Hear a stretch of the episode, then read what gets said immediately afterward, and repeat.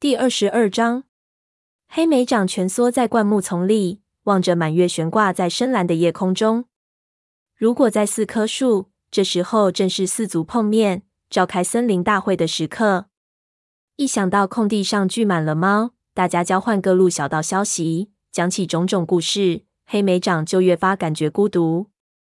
又是似乎永无休止的一天。他们沿着雷鬼路前行，钻过一道道栅栏，翻过一堵堵围墙，在两脚兽的地盘里穿行着。唯一能让他们略感高兴的是，最糟糕的硬直路面已经走完了。现在行进的雷鬼路两侧都长满了草，两脚兽巢穴掩映在花园中。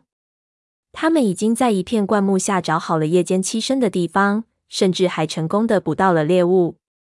然而，焦虑人像一副利齿啃噬着他，让他一刻不得安眠。直到现在，他仍然不知道他们走的方向对不对。波蒂自信地领着他们往前走，但当他在两脚兽巢穴之间穿来钻去时，却根本不管太阳的方向。黑莓长觉得他们离太阳城没支的越来越远了。我觉得我们越走越远了。黑莓长之前准备安顿下来入眠时。鸭爪责备的声音阴糊了他的心绪。最令他担心的还是褐皮肩上的伤。虽然他的妹妹太过骄傲，从不愿承认自己的痛苦，但当他们停下来准备过夜的时候，他几乎走不动路了。虽然家属咬伤的地方已经不再流血，但他的肩膀肿了起来，被撕掉皮毛的地方裸露着又红又肿的肉。就算黑莓长并非巫医。他也能看出这处咬伤已经完全感染了。褐皮睡得很轻，即使睡着了，也在翻来覆去的折腾。松鼠爪和鱼尾在它睡着时轮流为它舔伤，但每只猫都知道，要治愈褐皮，光是这些舔舐还远远不够。听到近处的灌木里传来窸窸窣窣的声响，黑莓掌立刻跳了起来。当发现来者是豹毛后，他才放松下来。豹毛来到他身边。蜷起身子，我来值守一会儿吧。你歇歇。这位深灰色武士说：“谢谢。”黑莓长拱起脊背，爪子戳进土里，伸了个懒腰。不过我可能睡不太着吧。尽量睡一会儿吧。豹毛建议道：“你得留些体力，明天赶路啊。”我知道。黑莓长又看了一眼月亮，说道：“如果我们现在是平平安安的在四棵树，该多好啊！”令他有些意外的是，豹毛居然同情的冲他眨眨眼睛，说道：“我们很快就能回去的，别太担心。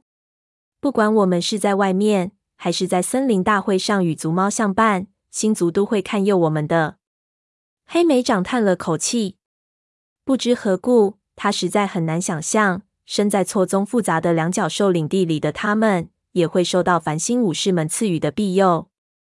他最后看了一眼月亮，然后全身闭上眼睛，终于沉沉睡去。一阵狗吠惊醒了他，他立刻紧张的颤抖着跳了起来，却欣慰的意识到那声音离他们很远，没有什么威胁。附近也闻不到狗的气味。一道灰暗的光线从灌木间透过来，一阵带着寒意的微风吹搅叶片，裹着丝丝潮意，看样子很快就要下雨了。黑莓长的同伴们还在他周围安睡，只有豹毛不在。黑莓长打起精神，准备叫醒大家继续上路。这时，鸭爪抬起头来，它撑起身子，抖掉了身上的落叶。黑莓长，听我说，鸭爪的语气听起来不像平时那么尖刻。我们今天必须走出这个地方。如果能找到一片森林，哪怕是农田也好，情况都会好一些。我们应该停下来让褐皮休养。在周围都是两脚兽出没的地方，我们没办法做到这一点。这只年轻猫说的有理有据，黑莓长简直掩饰不住他的惊讶，尤其没想到鸭爪会这样为褐皮着想。你说的对，他表示同意，但我没把握。我们没有别的选择，只能信任波蒂，让他带我们走出这个地方。我们就不该让他和我们一起走。鸭爪低吼道。这时，波蒂睡得正香，一身凌乱的虎斑皮毛随着鼻鼾声一起一伏。鸭爪走到波蒂身边，伸出一只脚掌，用力戳他的肋部，醒一醒。嘿，你干嘛？波蒂眨眨眼睛，喘着粗气坐了起来。什么事这么急？我们得继续赶路了。鸭爪又恢复了他那粗鲁的语气。怎么，你忘了？随便鸭爪跟波蒂讲什么道理吧。黑莓长实在太累，也太焦虑，根本不想去管他们的争吵。他一个个叫醒同伴，最后来到褐皮身边，低下头嗅嗅褐皮的伤口，仔细地检查着。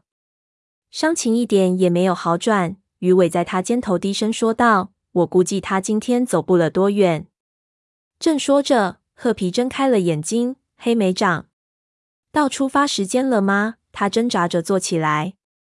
黑莓长看得出来，他的腿几乎撑不住他的身体。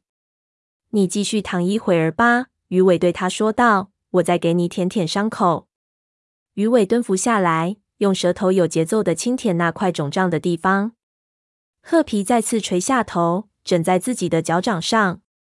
黑莓长正看着他，豹毛就嘴里叼着一只老鼠走了过来，把老鼠放在褐皮嘴边。给你，豹毛说道。新鲜猎物。褐皮眨着眼，抬起头来看他。哦，豹毛，谢谢你。但我本应该自己去捉的。黑莓长心疼的肚子都抽紧了，他现在根本就没有力气去捉猎物。豹毛只是用鼻子轻轻碰了碰他的耳朵。先把这只吃了，他低声说道。你需要恢复体力，我晚些时候可以再去捉。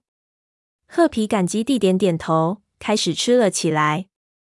波蒂和鸭爪人吵得不可开交，黑莓长懒得理他们。他走向松鼠爪，想看看他在做什么。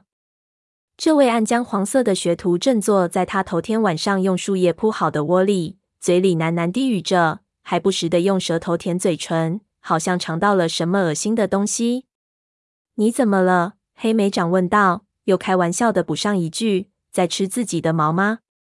一开始，松鼠爪并没有对他做出反应。不是，他一边不住的舔着嘴唇，一边回答道：“只是有种莫名其妙的味道。”我总觉得自己应该记得是什么，不会是盐吧？黑莓长轻微的暗示他。他并不觉得自己会怀念松鼠爪那副伶牙俐齿，不过他现在这样的严肃令他有些担忧。不是，是别的味道。让我好好想想，我依稀有点印象。我有感觉，这个东西非常重要。波蒂带领着他们再一次出发了。昨天晚上睡了一觉。褐皮似乎好点了，他打起精神，一瘸一拐的向前走着，努力跟上波蒂缓慢的脚步。黑莓长一直关注着妹妹，准备随时在她撑不住的时候要求休息。虎斑老猫带领他们穿过了更多的两角兽花园，最终钻出来以后，到了一条窄窄的雷鬼路上。路的一边是木头栅栏，另一边则是一堵高墙。两三头怪物蹲在路边。硕大的眼睛里闪着光。跟同伴们一起经过时，黑莓长一直警惕地盯着他们，随时准备着在他们怒吼着活过来时拔腿就跑。雷鬼路向一边转了个急弯，波蒂拐过弯继续往前走。黑莓长看到鱼尾停下脚步，难以置信地看着前方。别走了！他带着与平日大相径庭的暴怒，张口啐道：“够了，我们不能走那条路。”你这毛球！仿佛为了回应他这句话，高墙的另一边传来了狗叫声。黑莓长警觉地四下张望，却没看到狗能绕到他们这边来的路。他焦急地跳上前去，到了鱼尾跟前，这才明白他为何恼怒了。前方离他们不过几狐狸身长的地方，雷鬼路被一堵高墙猛然截断，砌成墙面的暗红色石头，正是已经将他们连续几日围困其间的那种。沿着这条路根本没办法再往前走了。一想到他们必须得走回头路，黑莓长简直觉得身体的每一块肌肉都在尖叫着表示抗议。波蒂已经停了下来，他回头看着他们，一副受伤的表情。干什么吗？没必要这样吧？你其实根本就不知道我们在哪儿，是不是？鱼尾直问道。他压低身子，平贴着硬邦邦的路面。黑莓长一时不知他是想藏起身来，还是准备攻击那个无可救药的向导。如果他真要这么做，他应该制止他吗？我们已经有一只猫受伤了，我们没工夫瞎晃荡，整天跟在你后面钻进钻出这个讨厌的地方。冷静点！鸭爪赶上来，低声向着鱼尾的耳朵粗声粗气的说道：“别再理会那个老蠢货了，我们能想办法自己走出去的。”鱼尾朝他呲出了牙齿：“我们自己怎么走？我们甚至都连自己在哪儿都不知道。”墙后的狗叫得越来越疯，发出阵阵狂乱的尖声吠叫。黑莓长全身都紧张起来了，打算一看到狗从花园里冲出来，就赶紧逃命。他身后的豹毛正在拐弯处跳来跳去，四处查看着，发现那条狗一时半会儿构不成威胁时，才向妹妹走去。片刻之后，松鼠爪和褐皮也赶到了。什么情况？雷族学徒问道。波蒂去哪儿了？黑莓长这才发现那只老猫不见了。一时间，他都不知道自己是该庆幸还是该生气。可算是甩掉了。鸭爪低吼道。他话音未落，就见波蒂的脑袋从墙边的一道缝里露了出来。黑莓长之前根本就没注意到那里。喂！老猫喊道：“你们到底走不走啊？”他的头又缩了回去。黑莓长走向那处破损的墙缝，从缺口往外张望。他原以为会看到更多两脚兽的巢穴，没想到一看之下却惊呆了。越过一条尘土覆盖的窄路，前方是一片青草覆盖的斜坡，簇簇金雀花点缀其上。再过去一点是树，一望无际的树林，视线里一个两脚兽的巢穴也没有。你看到什么了？松鼠爪在他身后不耐烦地问道。一片森林，黑莓长像一只幼崽一样尖叫着，终于又看到像样的森林了。快点，大家都快来！黑莓长从那处破损的墙缝钻出来，站在波蒂身边。老虎斑猫看着他，得意地眨了眨眼睛。现在满意了吧？他咕噜着说道：“你们一直想走出来，我可是就把你们带出来了哟。”呃，是的，谢谢你，波蒂，太好了。现在我没那么蠢毛球了，是不是？嗯。波蒂意味深长地看了一眼鸭爪，这位风族学徒正从那个破口钻过来。黑莓长和鸭爪交换了一个眼神。黑莓长心里很怀疑，发现找到了离开两脚兽领地的路。波蒂说不准和他们一样惊讶，只是老猫绝对不会承认罢了。反正现在都没关系了，两脚兽领地已经被他们抛在了身后。他们总算可以再度开始寻找通往太阳沉没之的的道路了。穿过那条小路，他们开始爬坡，脚踩在新鲜的草地上，微风吹来森林的气息，这一切都让黑莓长沉浸其中，感到无比开心。当他们总算是站到了树下时，感觉简直就像回家了一样。这才像样吗？豹毛环顾着周围丛丛蕨叶和清凉的深草丛，说：“我提议。”我们就在这里待到明天出发吧。褐皮可以好好睡一觉，我们几个去狩猎。黑莓长本想反对，随着时间不断流失，他想尽快赶到太阳沉没之的的愿望就越发强烈。但他也知道，停下来休息、恢复体力，会让他们更有可能早些到达目的地。其他猫都一致同意停下来歇一歇，只有褐皮有异议：“你们不必为了我而停下。”停下来可不仅仅是为了你，鼠脑子。松鼠爪亲密的把鼻子埋入这只影族猫的皮毛里。我们都需要好好休息一下，填饱肚子。几只猫慢慢向树林深处走去，它们聚拢在一起，一面保持警惕，一面寻找着适合休息的好地方。黑莓长每走几步就停下来嗅嗅空气，没有发现狐狸，獾或者其他猫的气味。看来它们不会遇上什么麻烦了。但空气中充满了猎物的气味，一想到能吃上肥硕的老鼠，甚至是味道更好的兔子，他不由得口水直流。没多久，他们就找到了一个好地方，一片浓密的山楂树丛下，涓涓细流破开土地，默默流淌着。这里简直再好不过了，鸭爪说道。既有水喝，又有藏身的地方，就算周围有掠食者，想偷袭我们也不容易。褐皮跛得更厉害了，他连滚带爬的从山坡上下来，强撑着爬进两段扭曲树根之间的苔藓垫里。他那双绿眼睛里满是痛苦，似乎已经精疲力尽了。鱼尾坐到他身边，又开始舔他的伤口。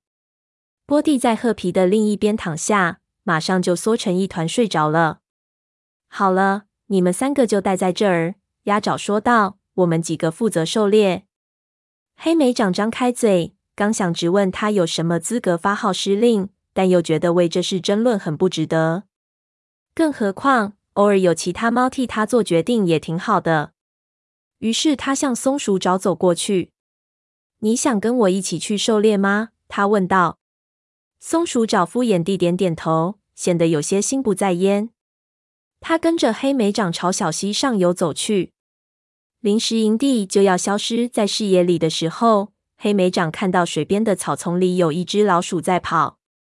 他动作流畅地蹲伏下身子，进入狩猎状态，然后看准时机一跃而起，闪电般一掌拍死了老鼠。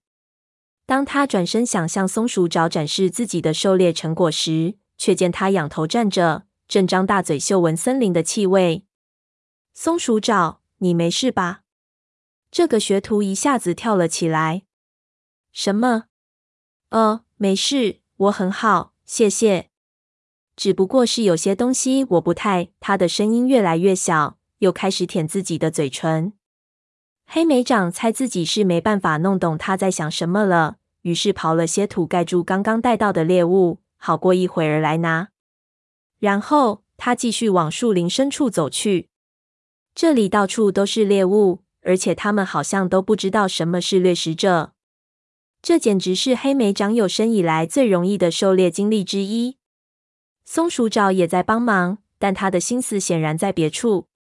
平时捕猎他最拿手，但今天他却犹豫太久，让一只黑鸟逃脱了。有一只忙着啃坚果的松鼠离它不过一狐狸身长的距离，而它居然错失了良机。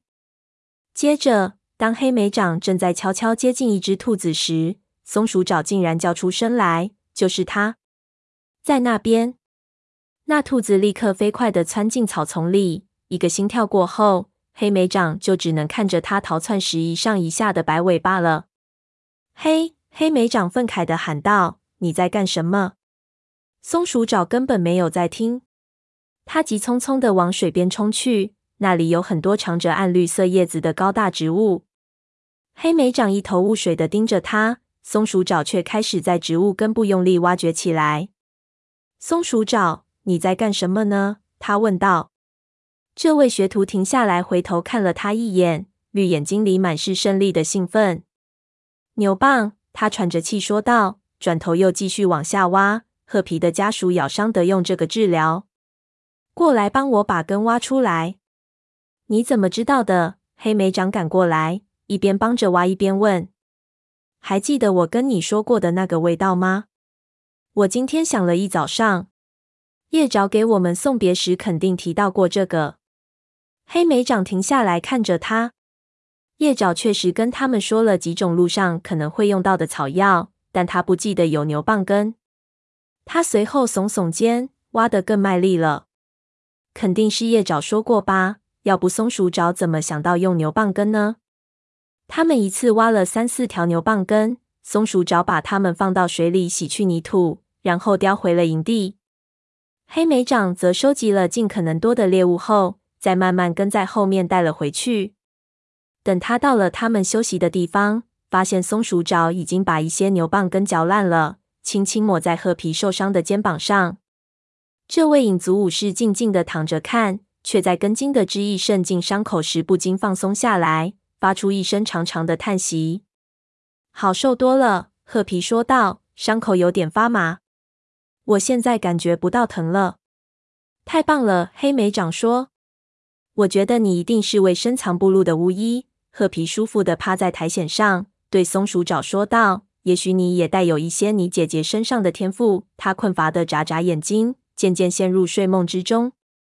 松鼠爪双眼闪亮地看着褐皮。黑莓长感到浑身皮毛刺痛。难道叶爪在森林里跟他们告别时，真的提到过牛蒡根？或者他们姐妹之间另有什么神秘的联系？黑莓长返回树林里去收集剩余的猎物。回来的时候，豹毛和鸭爪也都带回了丰盛的猎物。这么多天以来，他们第一次得以想吃多少吃多少。波蒂醒来后，也狼吞虎咽的大吃起来，仿佛觉得这些猎物的美味远胜过他长时间以来食用的宠物猫食。他们都好好的睡了一场。当黑莓长一觉醒来时，天上的乌云已经散去，阳光从树林间斜斜的照进来，整座森林都笼罩在一片红色光晕里。他跳起身来，尽可能爬到最高处，让整条溪流进收眼底。他找到了树梢间的一处空隙，于是通过那里张望着，想找出太阳落山的方向。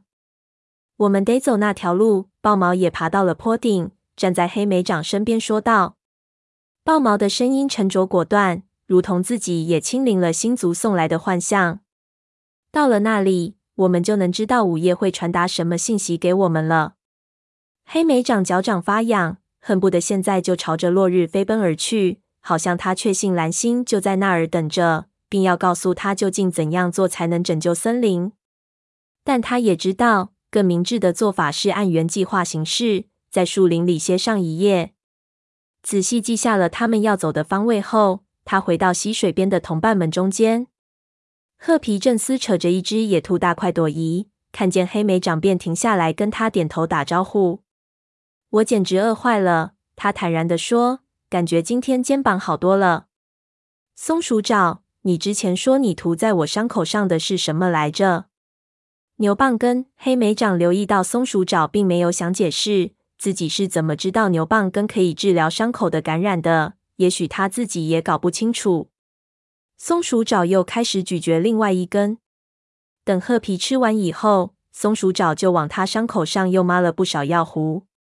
黑莓掌发现肿胀已经消下去了，可怖的红色也淡了不少。他默默感谢星族，还有夜爪，让他的妹妹得以康复。第二天早上出发时，他们又饱餐了一顿。褐皮看起来和以前没什么两样了，他的腿脚几乎不再跛了，眼神也恢复了明亮。离日高还早，他们便已经走到了森林边缘。放眼望去，前方仅是开阔的荒野，地势起起伏伏，形成一道道和缓的坡地。这里的野草短而富有弹性，微风吹过，荡起阵阵涟漪。草地上点缀着蔓生的车轴草和野生的百里香。前方的路看起来很好走，空气里也弥漫着清新的气息。和老家真像啊！鸭爪喃喃自语，显然是想起了风族开阔的荒原。跟这位风族学徒不一样，黑莓长并不愿意离开树林。树冠的遮盖总让他分外安心，但食物和休憩给他们注入了新的能量。他希望到了这里。旅程的终点就离他们不远了。意外的是，波蒂在接近树林边缘的地方跟他们提出了告别。脑袋上顶着开阔的天空，总让我很不得劲。波蒂直言不讳地说道。这句话引起了黑莓长内心的共鸣。我猜可能是因为被太多执行兽追过吧。我更喜欢能藏身的地方。再说了，你们现在也用不着我了。那个星族。不管他们是什么，在午夜时分等的也不是我。波蒂说着，眼睛闪了闪。虽然如此，黑莓长说道，还是感谢你为我们所做的一切。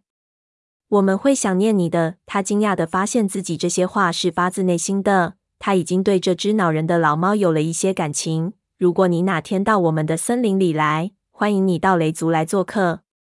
黑莓长话音刚落，就听见鸭爪低声对褐皮说道。也许你哥哥会想念他吧，反正我可不会。黑莓长卷起嘴唇，向那只风族猫发出警告。好在波蒂并没有听清那学徒的小声嘀咕。我会在这儿等你们两三天，他承诺道，免得你们找路回去的时候还需要我。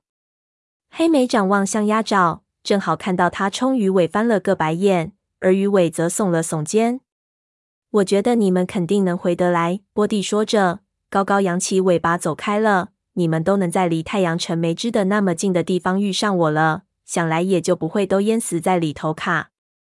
那倒是，松鼠爪在黑莓长耳边说道。总得要满怀希望吗？但是到了那一天快过完的时候，甚至连黑莓长都快失去希望了。太阳晒了一天，干热难耐，他的精力全给吸没了。起伏的丘陵上根本就找不到水，黑莓长感觉自己口干的就像训练沙坑的地面一样。同伴们也好不到哪儿去，一个个耷拉着脑袋，步履沉重的拖着尾巴。褐皮又开始瘸了，但他不愿意让任何猫检查他的伤口。黑莓长看到他受伤的肩膀又肿了起来，开始担心他还能坚持多久。而这里根本就找不到牛蒡根。就在他们正前方，太阳在猩红的光耀中慢慢落下，焰蛇铺展开来，跨过了半个天空。至少我们走的方向没错，鱼尾轻声说道。是的，但我们还得走多远啊？黑莓长本不想将自己的担忧表现出来。但心中的焦虑已经让他无力忍受了。要走到太阳沉没之的，可能还得花上好几天。我早说过这是个鼠脑子的主意。鸭爪插嘴评论了一句，只是他太疲惫，无力的语气都没那么刺耳了。那我们还准备走多远？豹毛问道。几只猫全都转过脸看着他。他又说道：“如果找不到那个地方，迟早我们得做出决定，是放弃呢？”还是继续走下去？黑莓长知道他说的没错。从某种意义上说，他们可能已经不得不承认自己的失败了。但是如果违背星族的旨意，带着未尽的旅程往回走，这样的行为对他们的族群又意味着什么下场呢？这时，一直迎风嗅闻的松鼠爪突然跳转身来看着同伴，眼里闪烁着兴奋的火花。黑莓掌，他惊喜的说道。我闻到咸味了。